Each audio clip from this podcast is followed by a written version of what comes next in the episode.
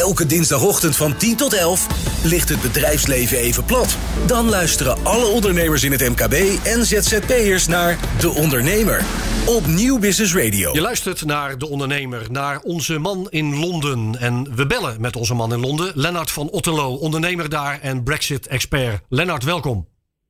Hi. Lennart, bij ons uh, bereikte het nieuws dat honderden Britse bedrijven op dit moment op de valreep vluchten, zo werd het ook nog genoemd, naar Nederland, naar ons land. Door zich hier te, te vestigen willen ze een toegang tot die 446 miljoen Europese consumenten houden. In die zin te begrijpen. Hoe is dat nieuws in, bij jou aan de kant van de Noordzee ontvangen? Nou, het, het, is grappig. Ik, ik, zie het voorbij komen bij um, ja, toch een heleboel van de Britten en in, in, de, in het Britse bedrijfsleven, in, in politiek, in, in commentaar. Het, het nieuws doet de ronde, zeg maar. Dus, ja. uh, het is in het Engels vertaald door DutchNews.nl. En um, die kom ik voortdurend tegen in mijn Twitterfeed. Dat is best wel grappig. Dus je, je, je ziet inderdaad dat het uh, een beetje rondzinkt. En natuurlijk ook vooral met een, uh, een zie je wel, we, we schieten onszelf in de voet. Um, bedrijven gaan ergens anders naartoe. Ja, want, maar toch, hè, de meeste bedrijven die dan uiteindelijk de oversteek wagen, die houden zowel uh, bij jou daar in het Verenigd Koninkrijk als in Nederland dan een bevestiging, zodat ze klaar zijn voor twee afzonderlijke markten. Dat is dan wel een bewuste keuze. Dat is een bewuste keuze, ja. Ja, en kijk, ik, wat, wat ik verwacht is uh, dat een aantal bedrijven doen. Londen was een hele aantrekkelijke stad om je Europese hoofdkantoor te hebben als je een, een, een internationaal bedrijf was ik verwacht dat we dat nog wel eens gaan zien dat een aantal bedrijven hun Europese hoofdkantoor gaan verhuizen. En dan het, uh, het Britse kantoor voor de Britse markt onder het Europese kantoor laten vallen. In plaats van andersom. Dus weet je, voorheen was er bijvoorbeeld een Nederlandse, Nederlands hoofdkantoor dat rapporteerde aan het Europese hoofdkantoor in Londen. Dat draaien ze misschien wel om. Ik denk dat zeker in een aantal sectoren, in de financiële sector bijvoorbeeld, dat nog wel eens gaat gebeuren. Ja, maar toch, hè, investeren in dan ook een, een Europese vestiging, dat is duur. Uh, dat neemt veel budget met zich mee. Zeker nu ook door corona de omzet in veel sectoren is gedaald. Zie je daar nog, nog een beweging? Nou ja, wat je, ik denk wat je ziet, uh, je hebt gelijk dat er, uh, dat er heel veel naar die kosten wordt gekeken. Want het is, wat dat komt natuurlijk nu heel ongelukkig uit. En ik denk dat dat ook een verklaring is waarom er nog best lang gewacht is met deze keuze maken. Um, de, een heleboel bedrijven hebben toch nog de kat uit de boom gekeken met, in de hoop dat het misschien niet nodig was. En nu is toch echt wel duidelijk dat het nodig is. Maar dat is denk ik deels uh, een methode geweest om kosten te besparen. Ja. Heb je de indruk dat de Nederlandse overheid daar ook een, rol in speelt? Om die bedrijven dan nu toch ook nog alsnog over te halen deze kant op te komen? Want als ik kijk naar de cijfers, hè, vorig jaar waren het 78 Britse ondernemingen die naar Nederland zijn gekomen. Um, als je kijkt naar sinds het Brexit-referendum tot eind 2019, dan waren het er 140. En die zorgen dan hier in Nederland voor 4200 nieuwe banen. En investeerden ook nog eens een keer voor honderden miljoenen euro's.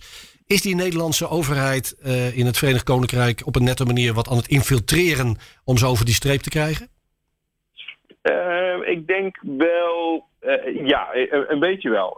Laten we wel, wel eens wezen, de een zijn dood is de ander zijn brood.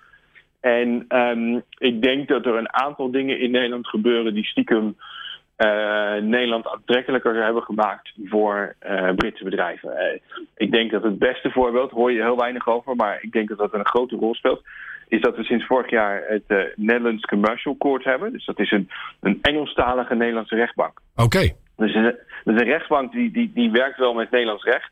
Maar alles is in het Engels. Dus uh, bewijsvoering, het hele proces, de uitspraak is in het Engels. En als jij dus een Engelstalig bedrijf bent, dan hoef je dus niet ineens al je contracten naar het Nederlands te gaan vertalen als je een commercieel geschil hebt. Uh, dat kan allemaal in het Engels blijven. En dat is, voorheen was, was Engels recht altijd ontzettend populair, ook voor, voor niet-Engelse bedrijven, om je internationale contracten in af te sluiten. En Nederland heeft daar denk ik heel bewust gezegd van, hé, hey, wij gaan een stukje van die, van die markt naar ons toe trekken voor bedrijven die in de EU moeten zijn maar niet alles in het Nederlands willen vertalen. Juist. En dat is, je hoort er weinig over, maar stiekem denk ik dat het best een grote rol speelt. Ja, ja de achterliggende reden, hè, dat, dat mogen natuurlijk duidelijk zijn, dat is die naderende harde brexit. Hè, waarop natuurlijk uh, dit steeds meer op uh, de agenda staat, uh, ook in het Britse bedrijfsleven. Hè, die overgang naar de andere kant van de Noordzee. Daarover gesproken, Lennart, die naderende harde brexit. We hebben het er regelmatig over, ook voor jou inmiddels een feit. Richting 31 december. Zie je daar misschien toch nog wat beweging in, in de, de regering Johnson? Mm, ik vind het moeilijk. We gaan hier heen en weer uh, iedere dag van optimisme naar pessimisme. Oké. Okay. En uh, de, de Britse regering is iets optimistischer dan uh, ik uit Brussel hoor. Ja. Um, en het is een beetje lastig om te interpreteren of dat wishful thinking is, of dat ze stiekem weten dat ze um, ja, toch concessies gaan doen van de Britse kant. Dat ze dat hebben ingecalculeerd. En is, is dat dan... theorie dat ze heel veel, heel veel lawaai maken en er heel hard ingaan. Ja. Als een soort dekmantel, zodat ze daar, daaronder dan uh, concessies kunnen gaan doen. Dat is een van de theorieën. Maar dat, we zullen het uh, pas, uh, pas heel laat weten. Dat is een beetje het vervelende. En toch nog even, is dat dan optimisme, Lennart, vanwege die harde brexit... of omdat ze beweging zien bij de EU? Ja, om, uh, omdat ze denken uh, dat, er wel, dat ze toch wel een deal weten te uh, krijgen. Juist. En dat, ik denk dat de, de, theorie zou zijn dat ze weten dat ze op een aantal dingen gaan toegeven, de, de Britten. En, en, dus die deal gaan bereiken. Maar dat ze dat moeten doen onder een, onder een dekmantel van heel veel kabaal en een, een groot gevecht. om te laten zien hoe hard ze wel niet geknokt hebben. Dat is één van de theorieën. En het, het, is een beetje ingewikkeld. Uh, er zijn al sommige mensen die zijn het daar helemaal niet mee eens. Dus het is allemaal nog heel erg koffiedik kijken. Maar het is wel een interessante. Uh, de komende maanden gaat de overheid hier dan toch ook met een uh, grootscheepse campagne komen om ondernemers te wijzen op die aanstaande brexit.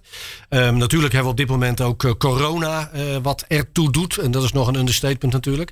Um, hoe zie jij dat? Is dit het moment nu, vind jij wel, voor Nederlandse ondernemers om ook brexit op de kaart te zetten? Ja, absoluut. De, uh, corona blijft denk ik nog wel een tijdje doorborduren. En uh, daar weten we vooral niet hoe lang dat, dat gaat zijn. Bij Brexit weten we eigenlijk gewoon 100% zeker dat er op 31, 31 december van alles gaat veranderen. Of er nou wel of niet een deal komt, die 31 december, dat, die staat vast. En ook met een deal gaan we nog steeds chaos aan de grens zien. Gaan we nog steeds enorme veranderingen zien in hoe de relatie tussen de 27 landen en dat ene land is. Uh, en dat gaat onherroepelijk heel veel veranderen. Dus je kunt je nu al voorbereiden, omdat sowieso 80% gaat veranderen. Het enige wat we niet weten is die laatste 20%. Je, je zegt uh, eigenlijk ook daarmee, Lennart, doe nu die Brexit import scan. Ja, absoluut. Doe de Brexit impact scan. Uh, ik, ik heb gisteren even nog met ze gesproken en hij is sinds maart 2018, toen hij begonnen is, ja. is hij 110.000 keer gedaan. Uh, en uh, de laatste tijd is er weer een stijging in bedrijven die doen. En um, die 110.000 zijn dus niet 110.000 bedrijven, want er zitten ook bedrijven tussen die hem regelmatig doen. En dat is heel slim, ja. want hij wordt voortdurend aangepast. Hij is een paar weken geleden nog weer eens aangepast. Okay. Uh, er wordt voortdurend nieuwe informatie ingestopt, um, omdat we meer weten over wat er inmiddels is afgesproken op hele kleine deelgebieden voorbereidingen die er zijn getroffen. Dus uh, doe hem zeker nu weer een keer. En doe hem nog eens een keer uh, misschien eind volgende maand. Um, zorg dat je daarop, daarbovenop blijft zitten. De Brexit Impact Scan. Uh, Lennart, je wees ons ook nog op webinars van RVO om je als ondernemer te laten informeren. Ja, ik zou. Ik, hou brexitloket.nl even in de gaten. Er zijn. Er worden regelmatig webinars georganiseerd. Um, woensdag ook weer een paar. Uh, specifiek voor bepaalde sectoren. Dus uh, dit kan gaan om personeel of uh, short sea ferries of de, de agri-food sector. hou dat in de gaten, want er zijn er al, al een aantal zitten er sowieso aan te komen. En ik begrijp dat er nog wel meer gaan komen. Dus hou dat in de gaten, want die zijn heel nuttig, specifiek voor bepaalde sectoren. Waarvan achter. Dankjewel Lennart van Otterlo, onze man in Londen. Live aan de telefoon vanuit Londen, Brexit-expert en ondernemer. Zijn blogs lees je de komende tijd ook weer op deondernemer.nl. En wil je de podcast terugluisteren, dan kun je naar deondernemer.nl slash podcast. Dankjewel Lennart. Elke dinsdagochtend van 10 tot 11 ligt het bedrijfsleven even plat. Dan luisteren alle ondernemers in het MKB en ZZP'ers naar De Ondernemer op Nieuw Business Radio.